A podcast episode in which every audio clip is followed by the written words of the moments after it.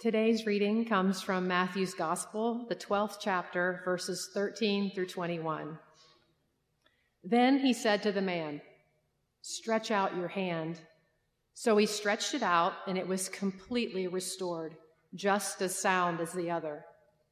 But the Pharisees went out and plotted how they might kill Jesus.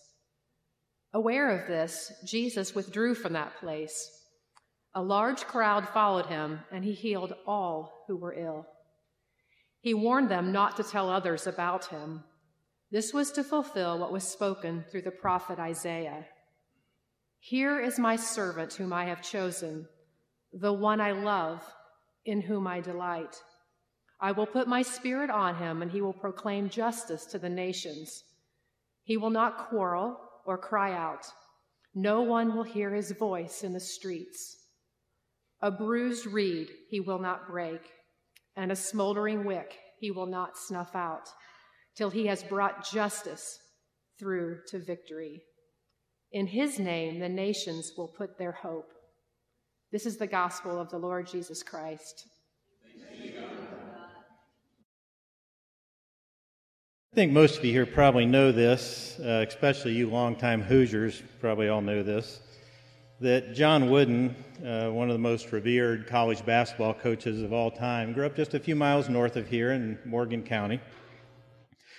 Um, and John Wooden is, has said that he attributes most of, most of his leadership skills, the things he learned about leadership, to his dad, from watching his dad and learning from his dad.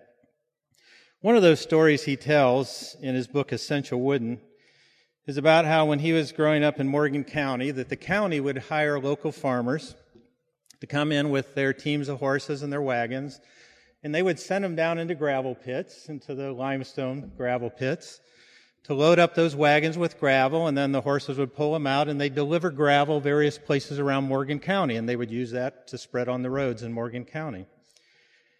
He said one time when he was a child, he went with his father to those gravel pits, uh, to load up a wagon with some of that gravel. And ahead of him, there was a young farmer. He said, looked like he was maybe early 20s. This young farmer was trying to get up out of one of those gravel pits with his team of horses and this wagon full of gravel. And the horses were struggling to do it. And so he said this farmer was getting angry and upset and he was whipping the horses and he was cursing them and the horses were stomping and frothing at the mouth and pulling back against the reins and he was just getting nowhere. So they watched for a little while, and then his father finally walked over and asked the young farmer if he could give him a hand, if he could help out. And the, and the farmer at that point was so frustrated, he was probably just happy to have the help. And here's what he described uh, that his father did. He says, First, Dad started talking to the horses, almost whispering to them, and stroking their noses with a soft touch. Then he walked between them, holding their bridles and bits, while he continued talking very calmly and gently as they settled down. Gradually, he stepped out in front of them and he gave a little whistle to start them moving forward while he guided the reins. Within moments, those two big plow horses pulled the wagon out of the gravel pit as easy as could be, as if they were happy to do it. No whip, no temper tantrum, no screaming and swearing by dad. I've never forgotten what I saw him do and how he did it. I thought that's a great illustration of what gentleness is like in Scripture. It's a gentleness that's rooted in strength. It's not about fear. It's not about a fear of confrontation or a fear of offending somebody, a fear of something. It's, it's strong, it's powerful, but gentle. Scripture talks a lot about that kind of gentleness, gentleness that has a, a power to it. Proverbs 25:15 says through patience a ruler can be persuaded and a gentle tongue can break a bone. Proverbs 15:1 a gentle answer turns away wrath. Powerful. But powerful in a very controlled way, in a considerate way, in a way that sees the other and responds to the needs and the temperament of the other. The Greek words in scripture that are translated gentle and gentleness are praos and praotes. Um, they're words that are actually hard to translate into English. Some of your versions will translate them into meek and meekness, and I think some modern translations change that because it because meek and meekness felt too weak. Gentle and gentleness, in some ways, maybe is understood by people as something that's weak. They say that's really not the idea of those words. Matter of fact, you look at a Greek dictionary, it'll tell you that, that those words mean not being overly impressed by a sense of one's own self importance. It's not really how you would think of those words. It, it really has more to do with an attitude of the heart. Not being caught up in your own self importance. Or negatively, it might be to say that the opposite of them is they are, would be self assertion. That would be the opposite. It's, it's about you and about asserting your power and about being in charge some way.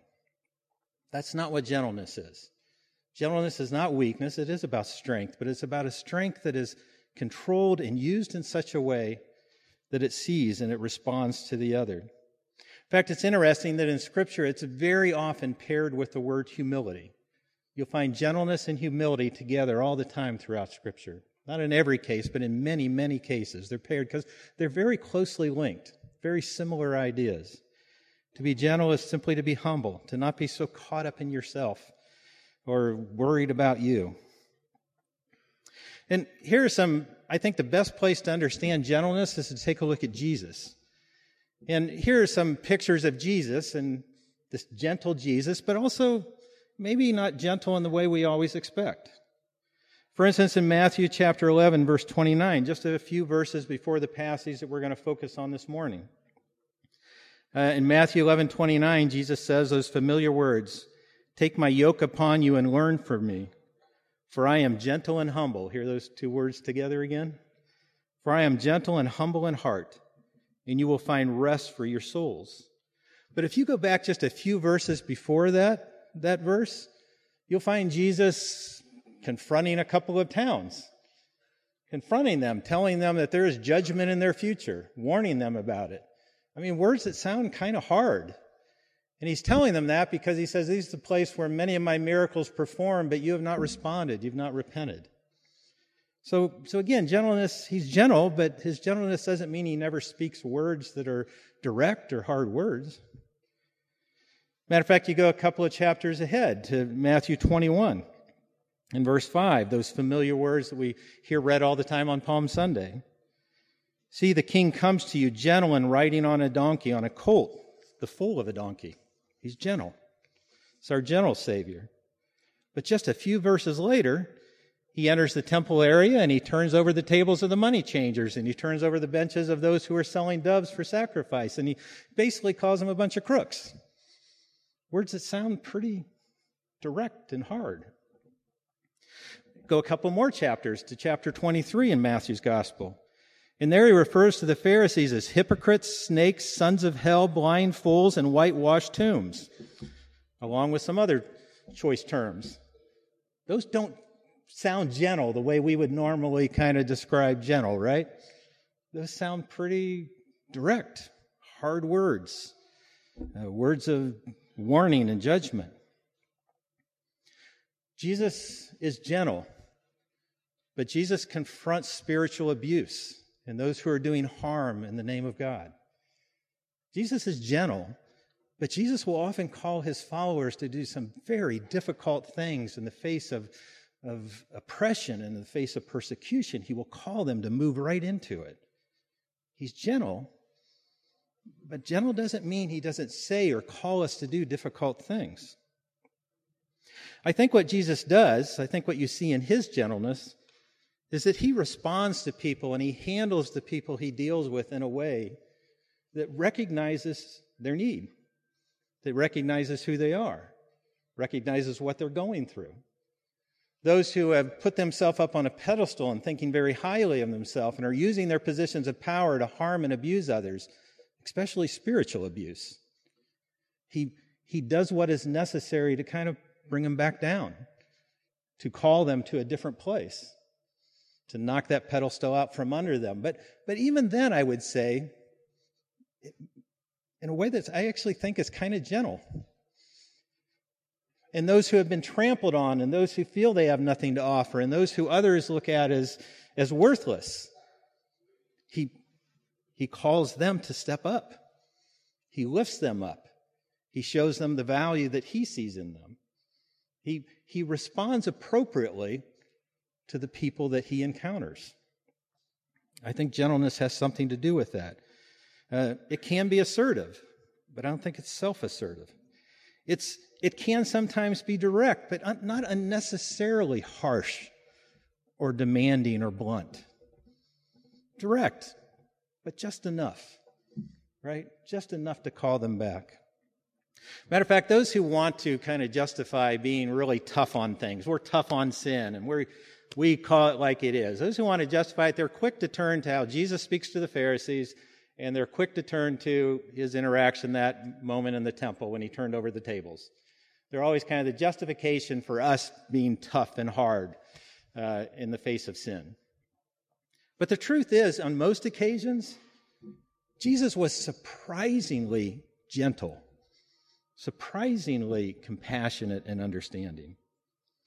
You see it in the way he responds towards the children that his disciples expected to be a nuisance to him.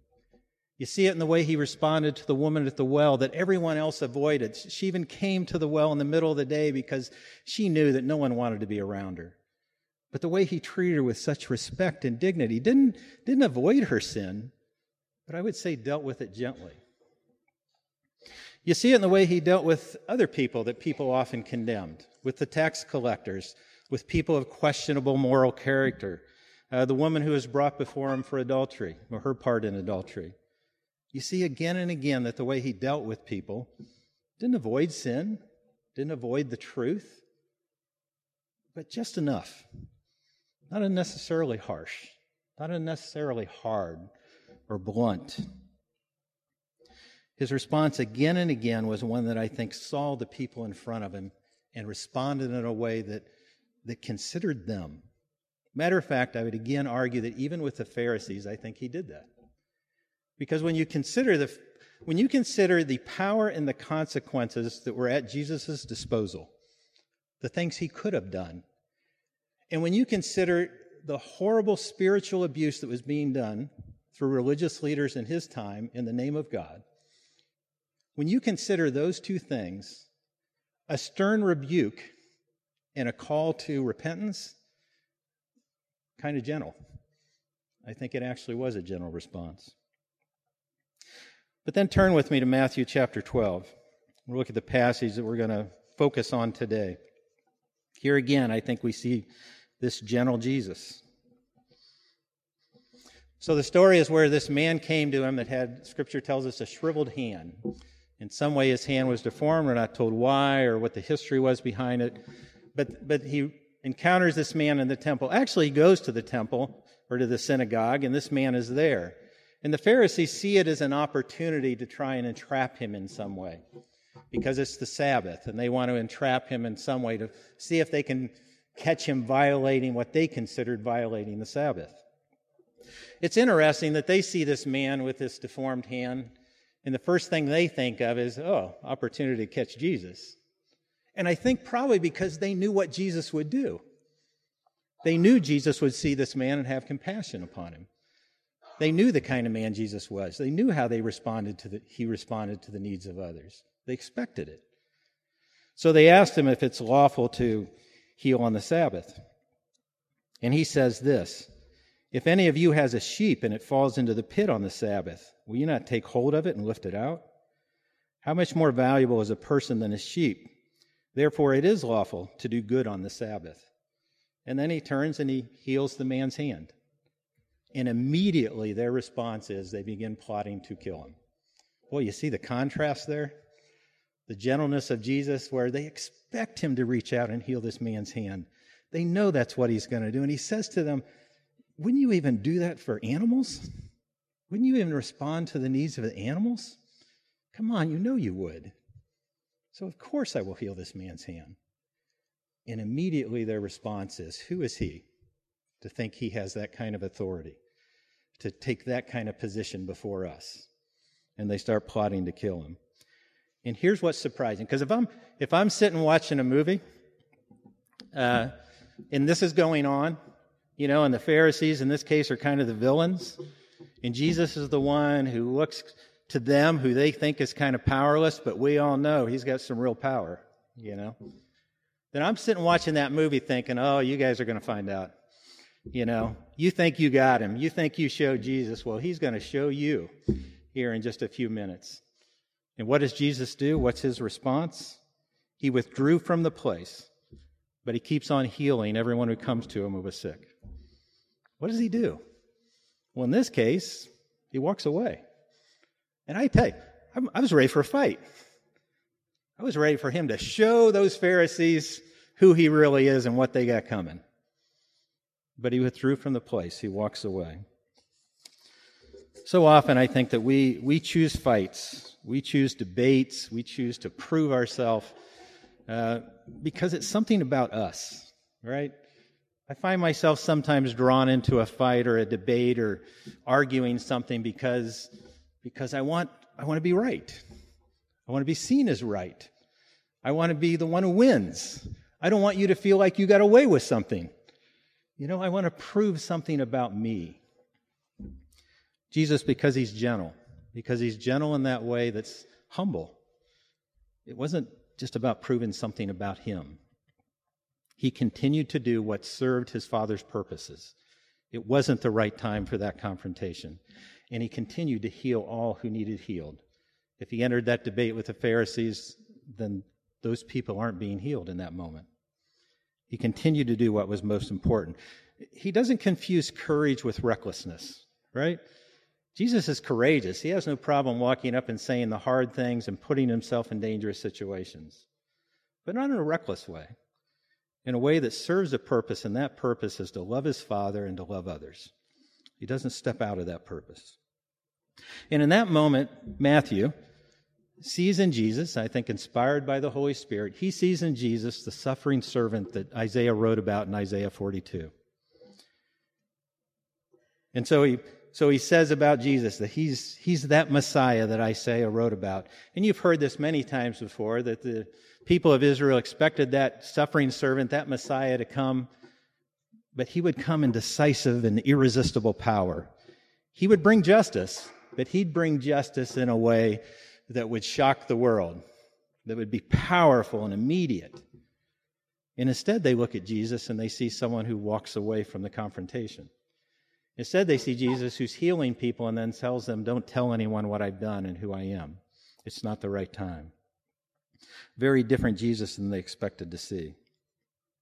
And, and if you go on and read Isaiah's description of this suffering servant, he, he gives us the words that the Father spoke about him. And here are those words Here is my servant whom I have chosen, the one I love, in whom I delight. I'll put my spirit on him, and he will proclaim justice to the nations.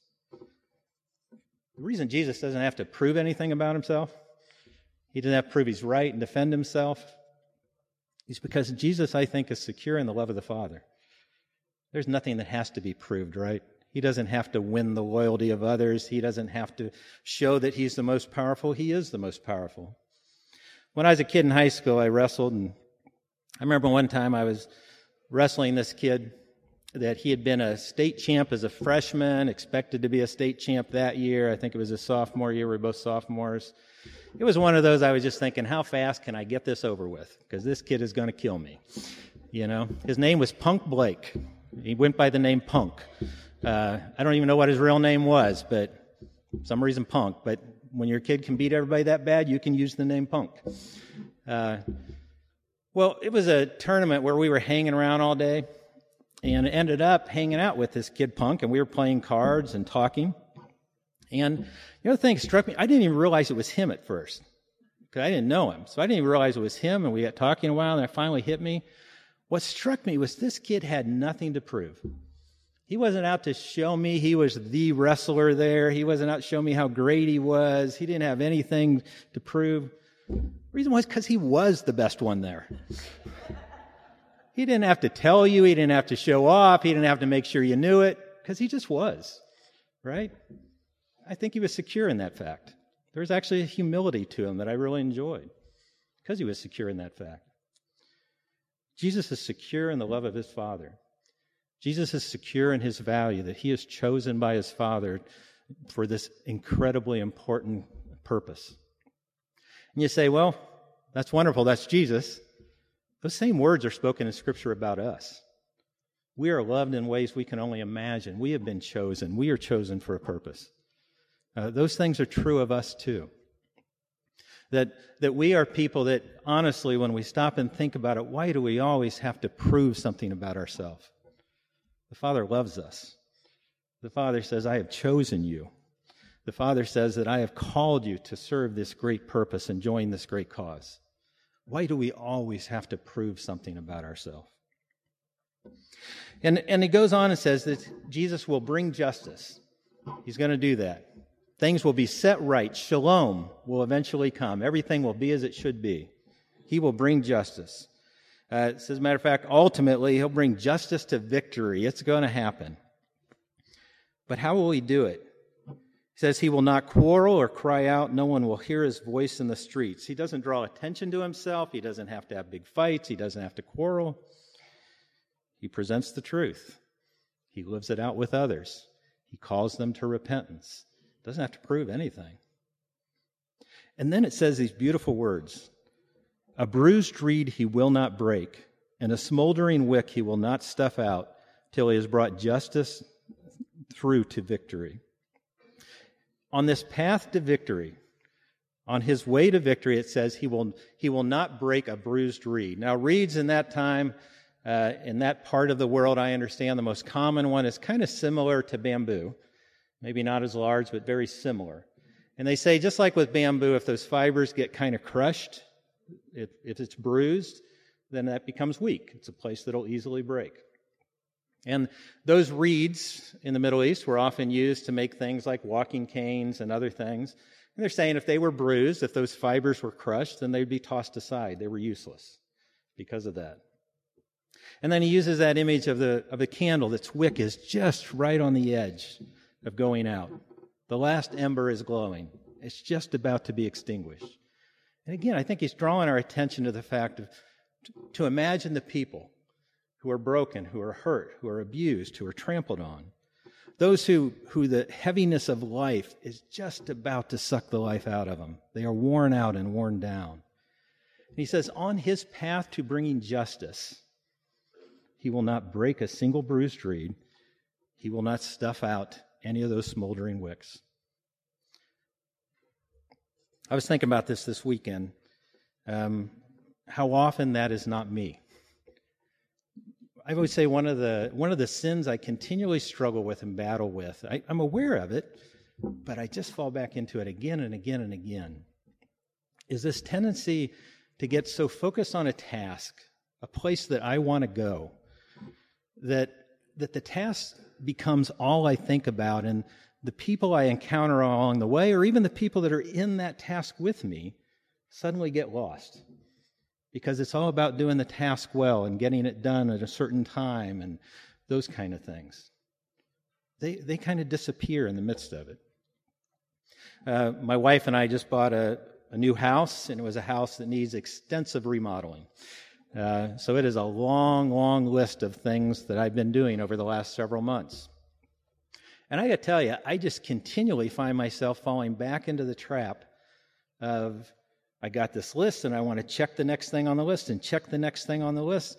And sometimes my wife is simply an obstacle to getting there. You know? Her ideas, her involvement in it, it would just go much faster if you get out of the way.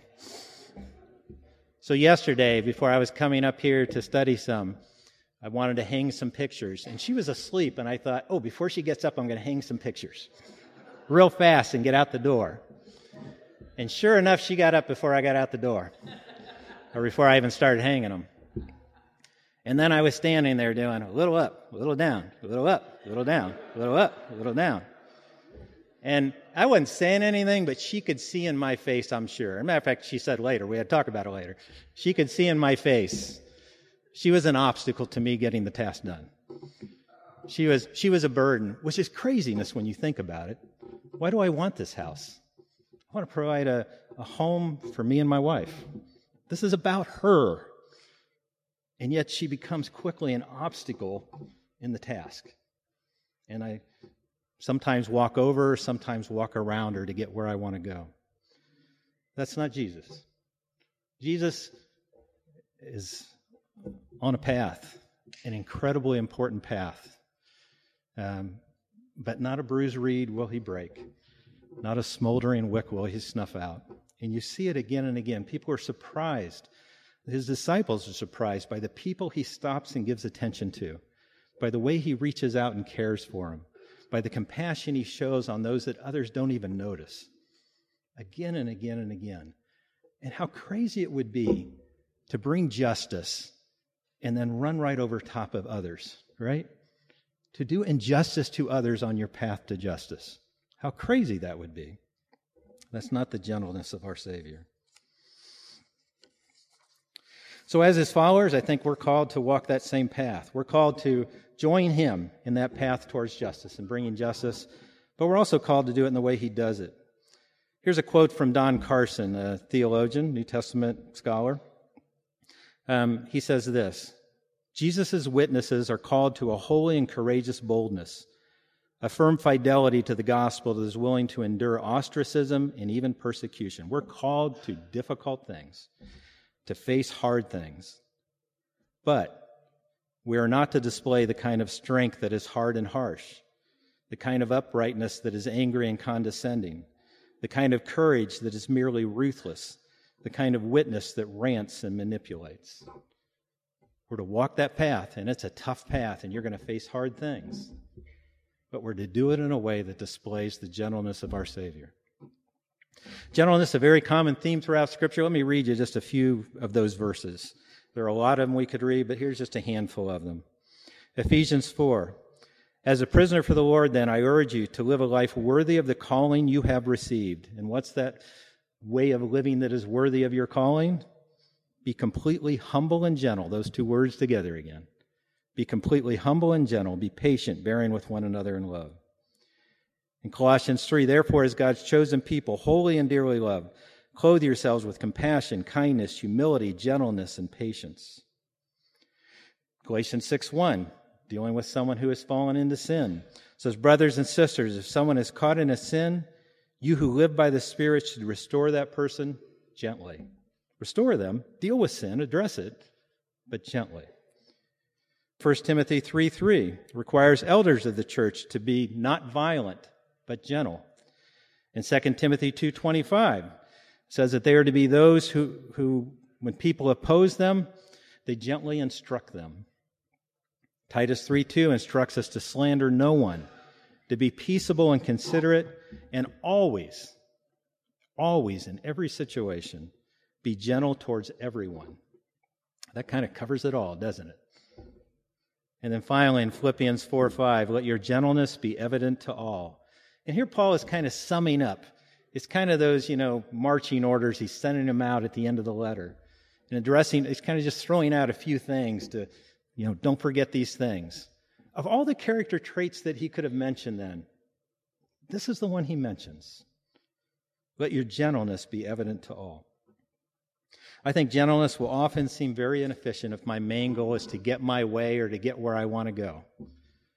But Jesus shows us that on the path towards justice, gentleness is the most efficient way for us to go. It is the path we're called to walk. So I want to end with just a quote and then a few questions for us. So here's the quote from Jonathan Edwards. This is from a sermon that he preached at the funeral of a missionary, David Brainerd. In, in the quote, he is, he is saying what he believes the saints in heaven will see when they first encounter Jesus in heaven. He says they'll not only see infinite majesty and greatness, but infinite grace, condescension and mildness, and gentleness and sweetness equal to this majesty so that the sight of Christ's great kingly majesty will be no terror to them, but will only serve the more to heighten their pleasure and surprise. He perfectly blends those things power and gentleness, majesty and grace. It's not either or. They're always both present at the same time, which is such a remarkable thing. So, a few questions to leave us with. One, when we encounter those who oppose us, are they surprised by our gentle strength? Or are our responses unnecessarily blunt, harsh, or defensive? And let me throw in there, even like, say, in social media. Are people surprised by our gentleness? You know how you can kind of slide some stuff in there you wouldn't say face to face? Are they surprised by the gentleness of our responses? Two, on our path to doing good and important things, do we still see and respond compassionately to the vulnerable, the needy, and those who are worn down by this life that we encounter along that path? Three, do others tense up in our presence, expecting critique or correction or judgment as our first and primary response? Four, when we encounter an obstacle to getting our way, our anger, demandingness, or manipulation close behind. Five, do we expect, hope for, and encourage gentleness from our leaders, especially within the church? Six, do we find ourselves often needing to prove we are right? Or are we quick to turn to debate and to quarrel? And then seven, when we are broken, struggling to do right and to persevere, and when we feel worn down, do we expect to find tenderness and gentleness in the face of Jesus if we turn towards him? You know, we've been talking about what we're supposed to do, but do we understand that when we come to Jesus, when we're that bruised reed, when we're, we're that wick that's smoldering and just about to go out, that He absolutely wants to stop and pay attention. We have His attention in those moments. He is the one that, on His path to justice, He cares. Do we turn to Him with that understanding? Let's let our gentleness be evident to all. So we're going to end with the prayer that we've been praying through this series. I ask you to join me in it. Heavenly Father, I pray that I may live this day in your presence and please you more and more. Lord Jesus, I pray that this day I may take up my cross and follow you. Holy Spirit, I pray that this day you will fill me with yourself and cause your fruit to ripen in my life. Love, joy, peace, patience, kindness, goodness, faithfulness, gentleness, and self control. Holy, blessed, and glorious Trinity, three persons in one God, have mercy upon me. Amen.